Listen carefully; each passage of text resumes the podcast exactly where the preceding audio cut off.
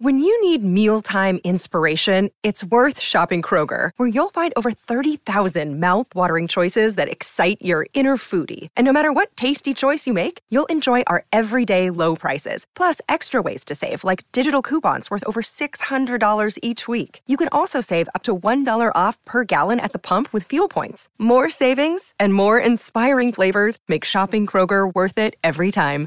Kroger, fresh for everyone. Fuel restrictions apply.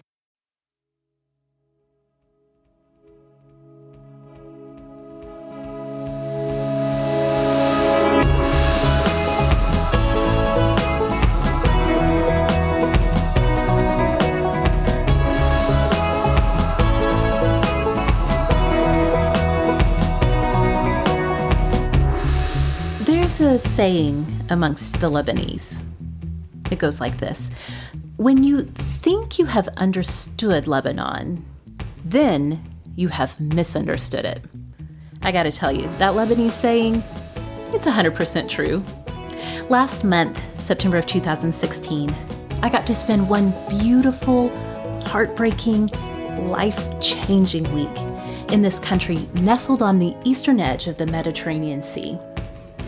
I was there at the invitation of World Vision. They're a global Christian humanitarian organization, and they wanted those of us on the trip. And the people on the trip included everyone from journalists to activists and advocates, even people doing research on US policy. They wanted us to see the work being done to provide relief for the more than 1 million refugees from Syria now living in Lebanon. I'm Megan Tietz, and this episode is part one of a special series on Sorta Awesome called A Refuge for Refugees. This is Lebanon.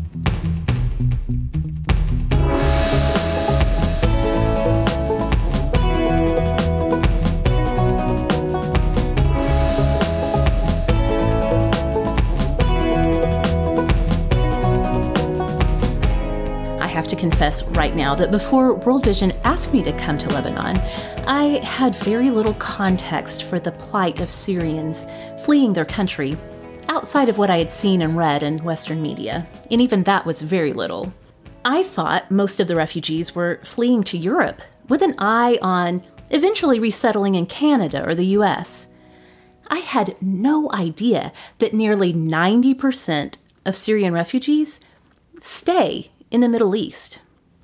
Those who can't afford to leave their war torn homeland find their way to countries like Turkey, Jordan, Iraq, Egypt, and Lebanon.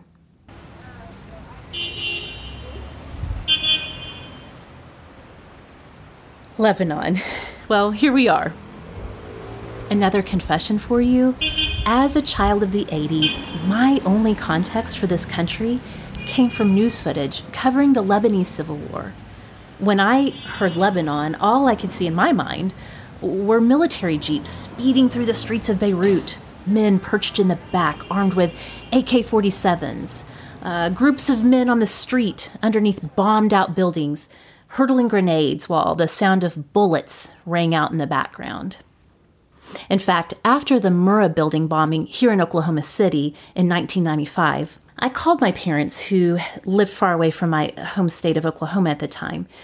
We watched the news together over the phone. As the film footage rolled over and over, showing the unthinkable devastation of that bombing, my dad said, This looks like something you'd see in Beirut.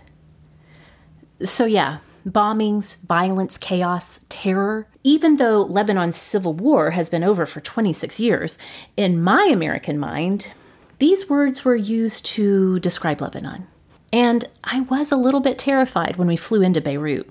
I mean, I really had no idea what to expect, but I didn't expect to be greeted from the air by countless high rise buildings, windows gleaming in the setting sunlight. But those fleeting moments of terror were quickly replaced with well, I'm just going to say it awe and wonder, which I know sounds cheesy, but I can't help but to gush about it. I can't stop thinking about what I now know Lebanon to be.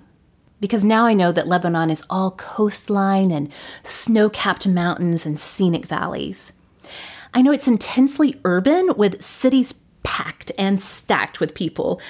But it's also red tile roofed villas looking out over terraced gardens and fertile olive trees. Lebanon is proudly ancient, but it's also exceptionally modern. It's brutally loud, but it's also impeccably polite. Lebanon is the clanging of church bells from medieval churches, followed by the adhan, calling worshippers to prayer from a minaret.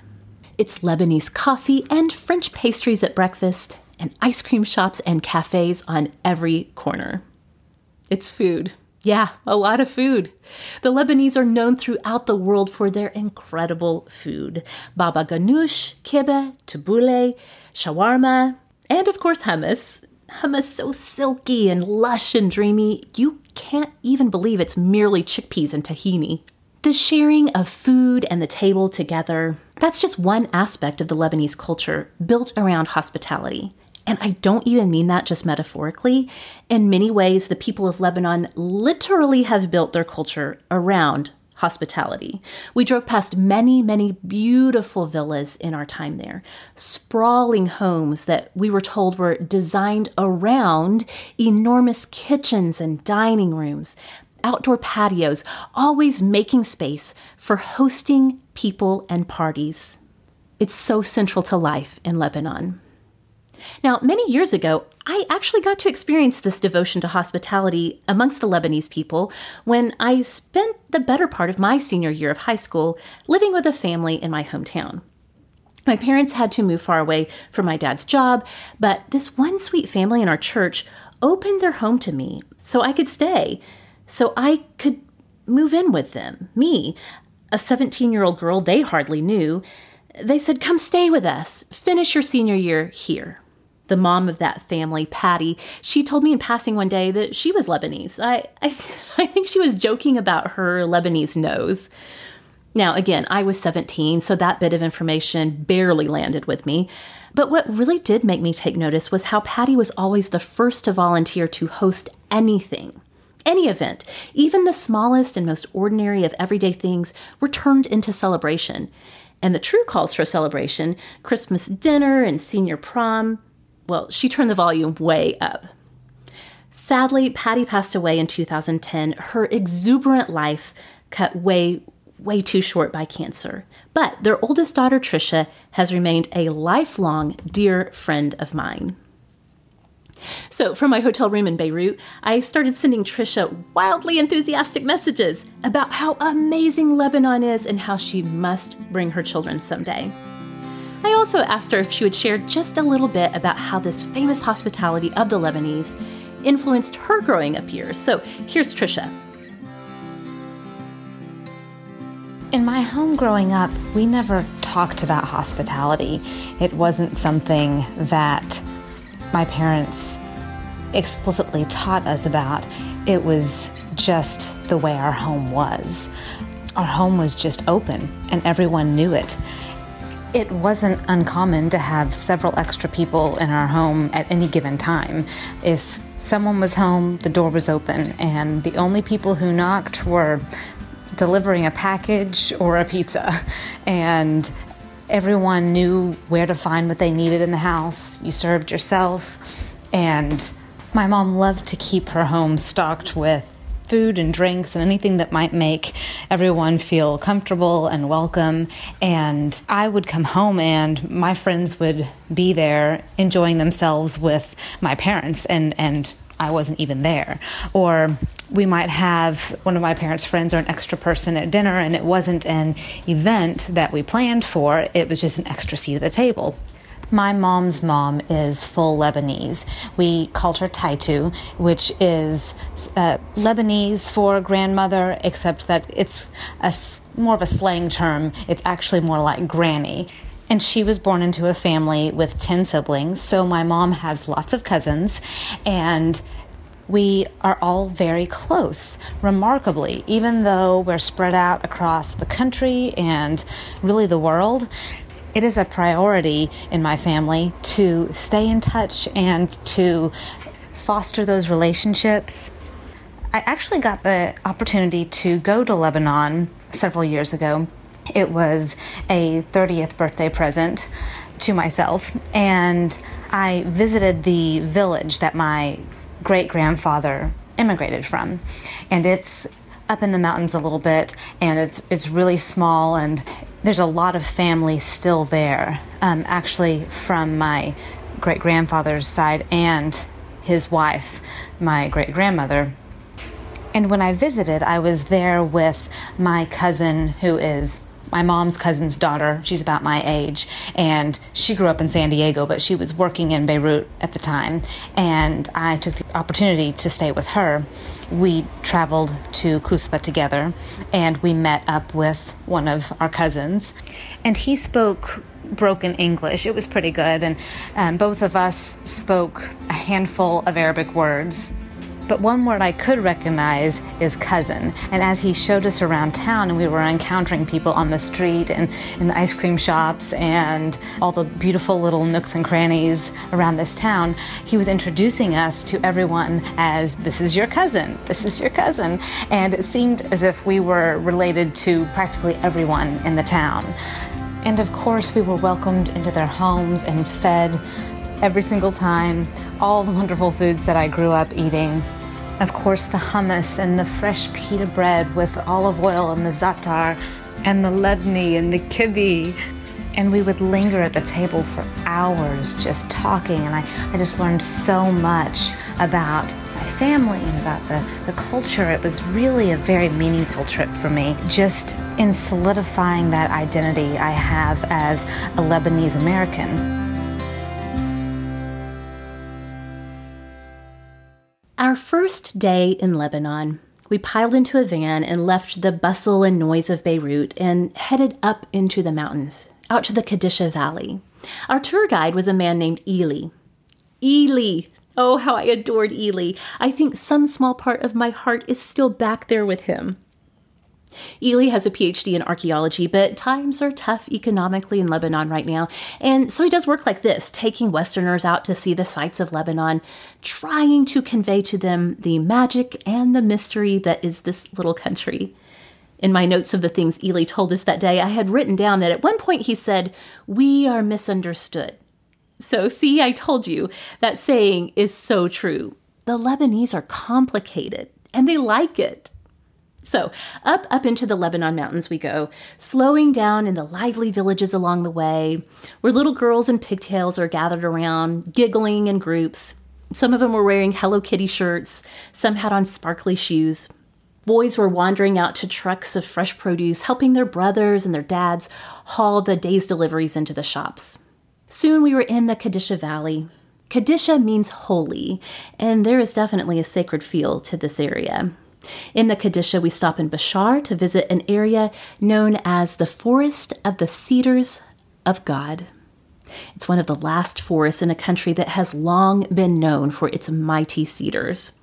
The cedars of Lebanon, Ely tells us, were mentioned 74 times in the Bible. He continues by reminding us that Scripture tells us that God created the universe and all that is in it in six days. And on the seventh day, he pauses and then with a twinkle in his eye he tells us that on the seventh day god created the cedars of lebanon. Yes the lebanese are so proud of these trees. Their strength and beauty that inspired solomon to have them brought to jerusalem to build the temple. Well to be sure the lebanese see much of their heritage in these trees that are thousands and thousands of years old. Their unfading strength and beauty reflective of the people for whom they give shade Ely led us through apple orchards and centuries old monasteries and told us how, from the earliest days of the New Testament church, the stunning, staggering Lebanon mountains became a place of refuge for persecuted Christians and Muslims alike.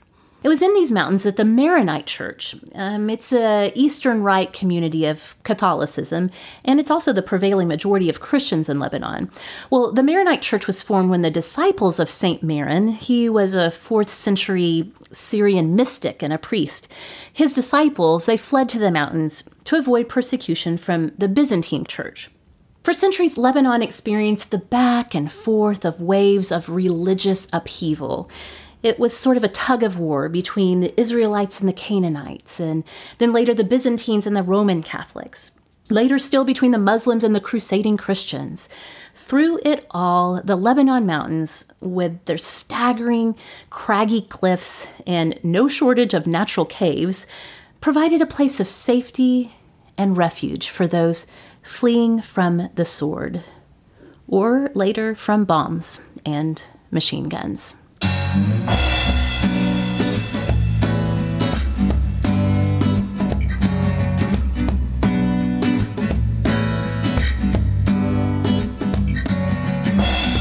the modern era, the first wave of refugees to seek shelter in this refuge by the sea were the Armenians.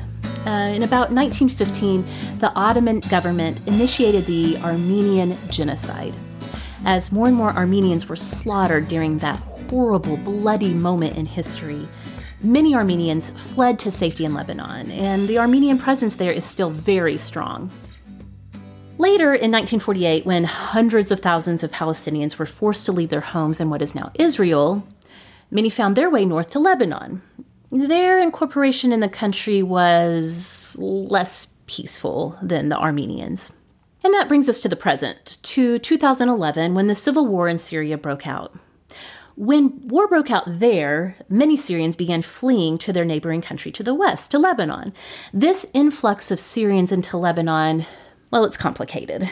Syria and Lebanon's relationship, going back to ancient times, is also complicated. There's a lot of reasons for that. But for the present day Lebanese, a lot of these complicated feelings can be traced back to the Civil War. Actually, lots of aspects of life in Lebanon circle back to the war. I mean, I think it's really hard for us here in America to really grasp what it would be like to have Civil War be such a recent and raw memory. I mean, for us, the Civil War died in the dust outside of the Appomattox courthouse 151 years ago. So, unless you're a history professor or a Civil War reenactor, the United States Civil War doesn't really come up in daily conversation.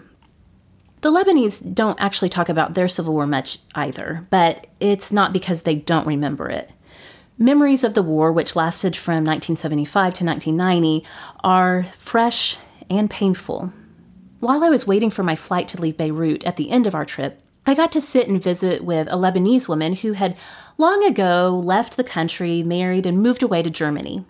She and her husband raised two daughters in Germany, but still she tries to get back to Lebanon to visit friends and family every few years.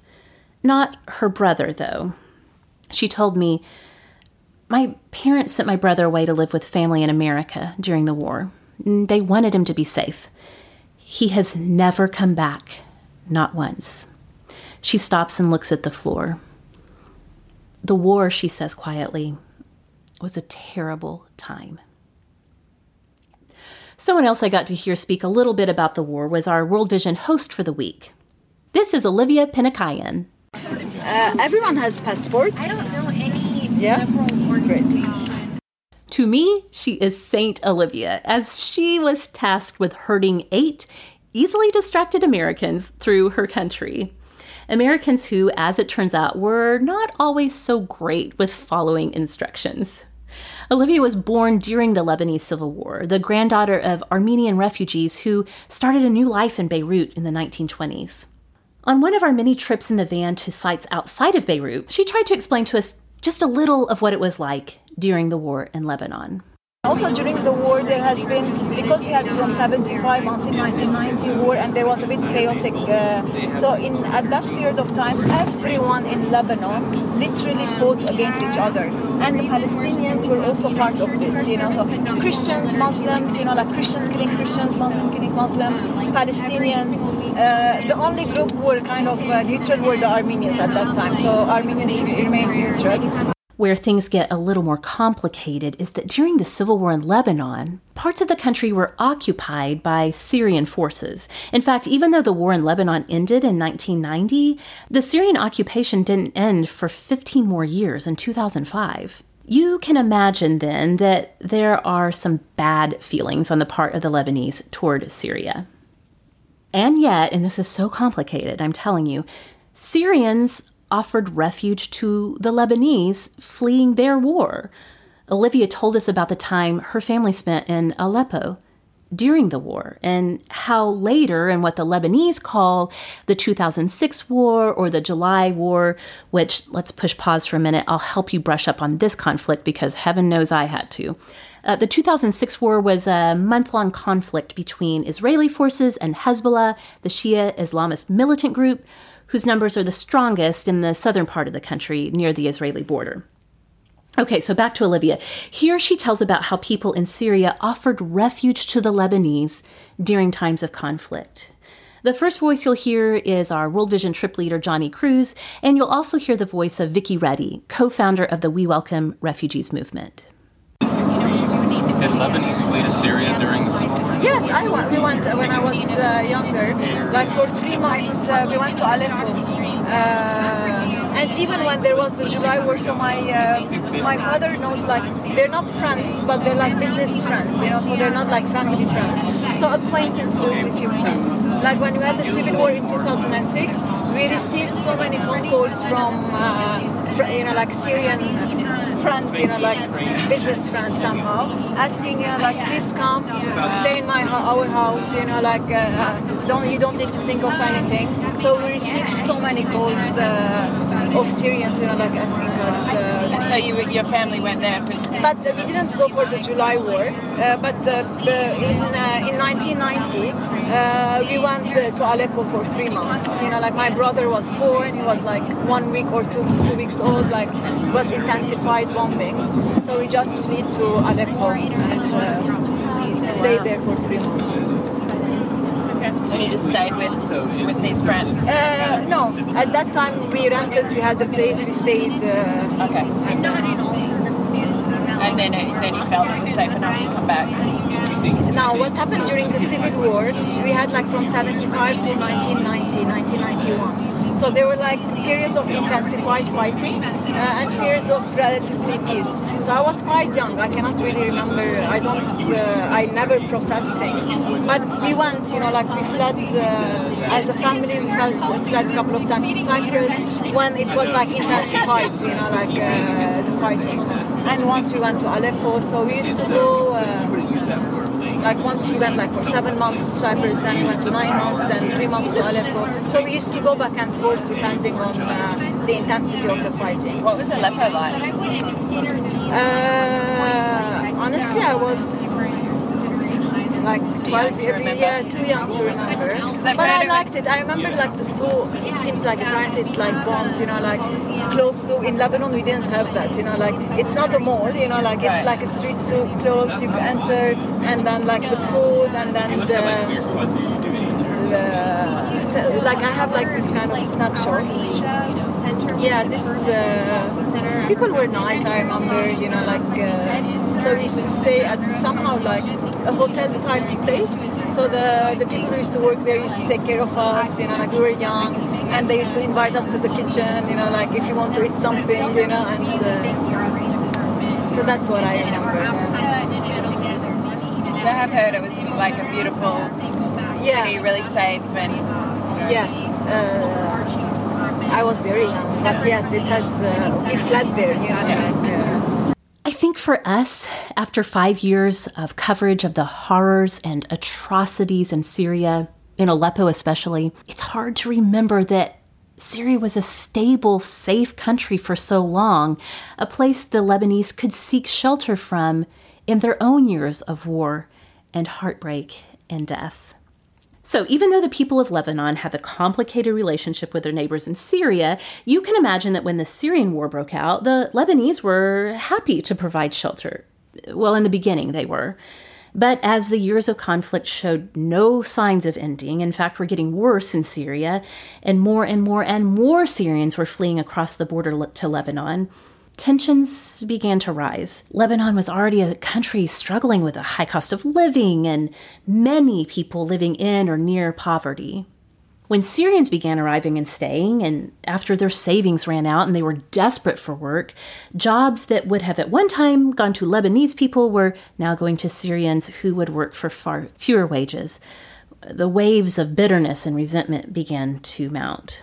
But honestly, the way I understand it, there's a greater fear on the part of the people of Lebanon as they get used to the new normal, where as many as one out of every four people in their country is now a Syrian who fled the war. We got to hear from a Lebanese man at lunch our first day there as he very candidly shared his biggest fear when it came to the Syrians. There's this precarious balance in the demographics in Lebanon where the closest guess on religious breakdown is that 40% of the people are Christian and about 54% are Muslim. And within the Muslim communities, almost exactly half are Shia and half are Sunni. Now, this is significant because globally, Sunni Muslims make up the vast majority, like 85 or 90% of people of that faith are Sunni Muslim. So, Shia globally are in the minority. In Lebanon, however, Shia Muslims find themselves in equal numbers to the Sunnis there. As this Lebanese man confided his fears about the Syrians coming to Lebanon, he noted that the Syrians are mostly Sunni Muslim, that an increased number of Sunnis would upset the already precarious balance set in his country. Additionally, Lebanese, they grew up in a culture where cathedrals are literally next door to mosques. Religious pluralism has long been the norm there, but he feared the Syrians wouldn't understand or um, respect or honor the way the Lebanese have lived in this fragile coexistence together for centuries.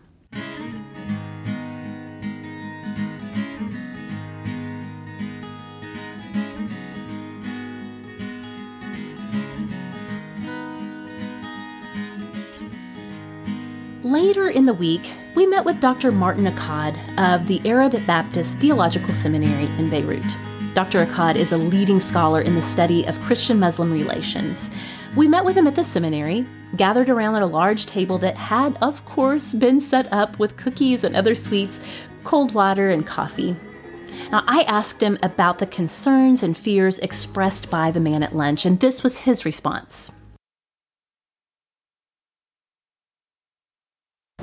To be honest, I think that anyone in Lebanon who claims they have no fears about the Syrian refugee uh, presence uh, are, uh, are not being very honest with themselves. Uh, so, I mean, Olivia knows I've been involved for two years with World Vision staff at the beginning of the crisis, together with another uh, colleague, in trying to develop an entire curriculum uh, that would help. Um, World Vision uh, personnel in, um, you know, developing Christ-like values of openness and, uh, you know, sort of uh, overcoming and, and being going beyond those um, deep-seated uh, fears that we have when we feel that there are too many people from the outside among us, right? Mm-hmm.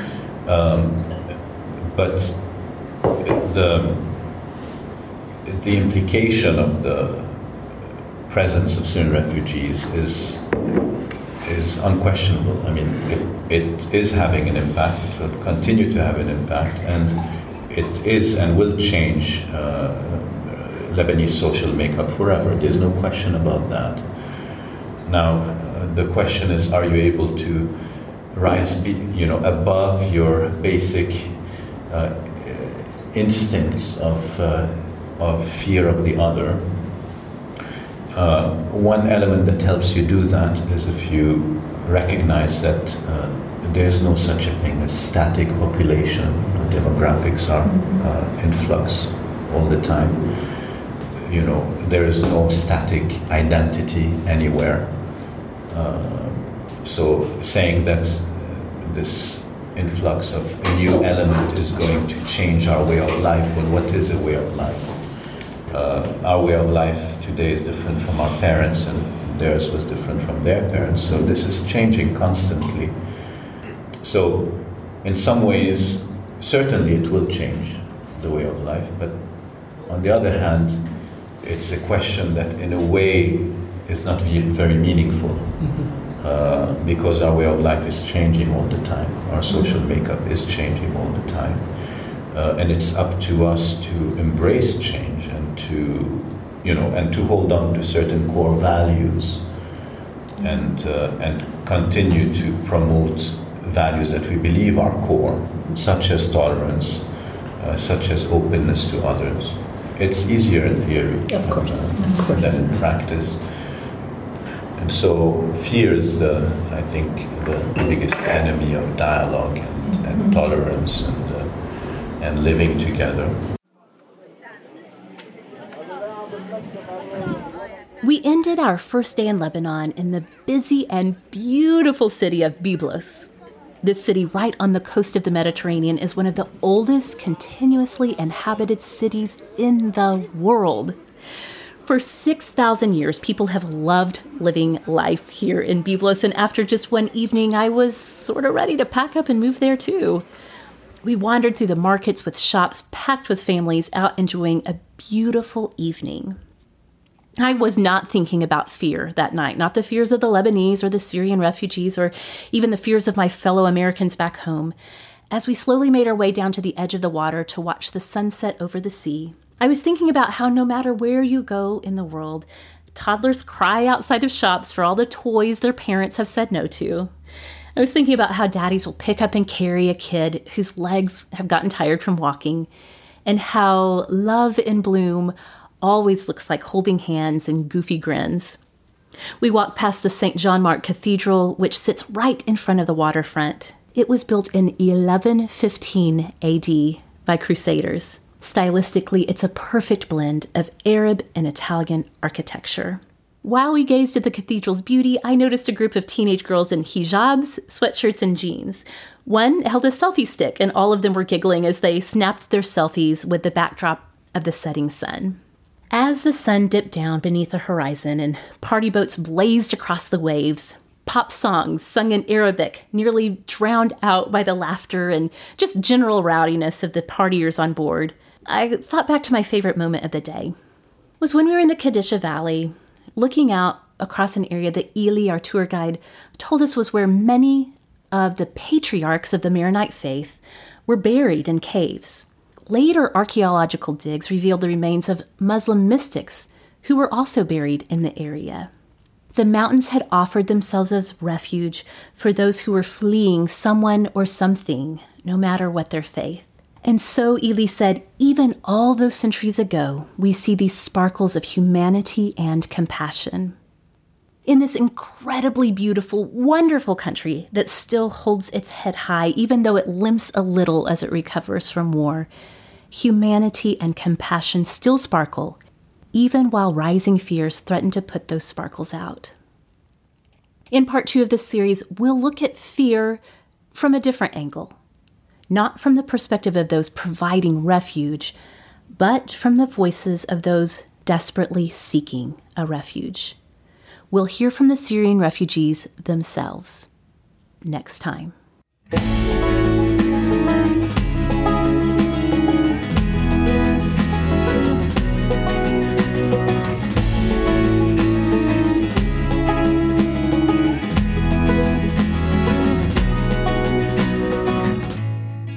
Special thanks to World Vision USA and World Vision Lebanon for making this trip possible.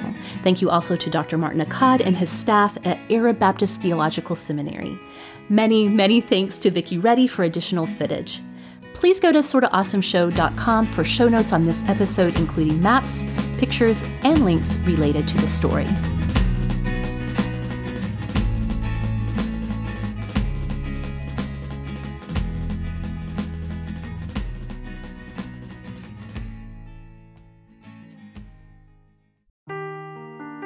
Seeking the truth never gets old. Introducing June's Journey, the free to play mobile game that will immerse you in a thrilling murder mystery.